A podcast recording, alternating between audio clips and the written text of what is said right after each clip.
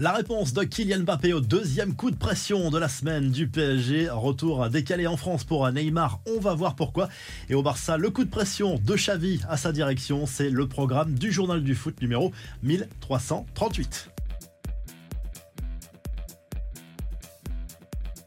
Kylian Mbappé va-t-il quitter le PSG cet été A priori, le joueur campe sur ses positions. L'attaquant du Paris Saint-Germain compte bel et bien honorer sa dernière année de contrat dans la capitale française. Pas question en tout cas d'aller au clash avec sa direction. Il sera bel et bien à la reprise de l'entraînement sans faire de vagues.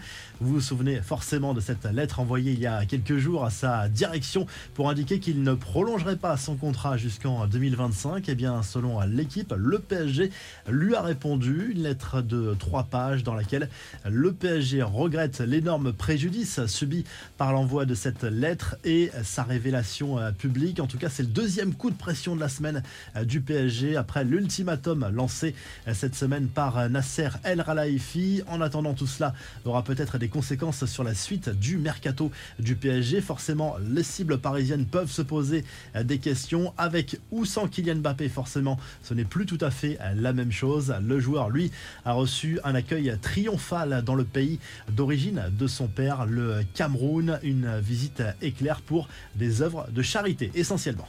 Retour en France, décalé pour Neymar, le Brésilien opéré de la cheville en mars, était attendu à Paris pour entamer sa remise à niveau athlétique. Sa direction lui a accordé quelques jours supplémentaires pour régler ses affaires extrasportives, ses soucis avec la justice brésilienne, notamment à cause de travaux dans sa villa de luxe près de Rio. La reprise de l'entraînement aura lieu lundi, mais les internationaux qui ont joué en juin bénéficient de jours supplémentaires. Leur retour est programmé entre le 17 et le 22 juillet.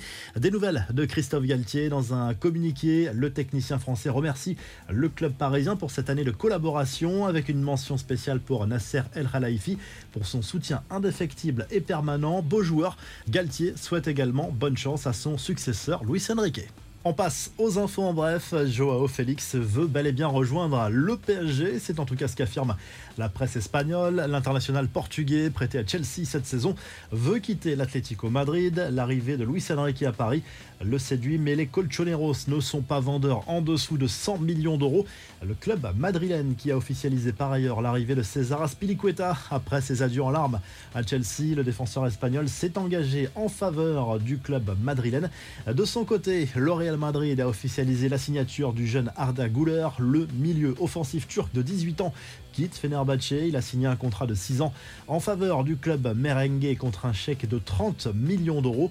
Lui est le nouveau visage de l'Olympique lyonnais. Santiago Cucci est le nouveau président exécutif du club rhodanien.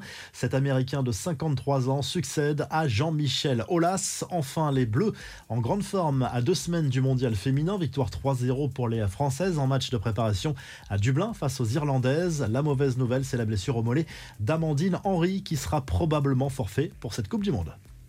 La revue de presse au Portugal, le journal Record salue l'accueil triomphal reçu par André Di Maria de la part des supporters du Benfica Lisbonne. L'international argentin s'est engagé en faveur du club lisboète 13 ans après son départ. À l'époque, c'était pour rejoindre le Real Madrid. Le Mundo Deportivo consacre sa une à Xavi. L'entraîneur du Barça ne cache pas son envie d'aller chercher la Ligue des Champions après avoir remporté la Liga cette saison, mais il veut clairement des renfort, un moyen de mettre un peu la pression sur sa direction. Le quotidien catalan qui évoque également la prolongation à venir d'Ousmane Dembélé jusqu'en 2027 au FC Barcelone. Et en Italie, le Corriere dello Sport se penche notamment sur le mercato des clubs italiens. Victor Osimhen qui rend furieux le Bayern Munich en raison de l'envolée de son prix. Le club bavarois qui se concentre désormais sur Harry Kane. Le PSG de son côté pour Osimhen ne passera à l'action qu'en cas de départ de Kylian Mbappé et le quotidien italien qui évoque également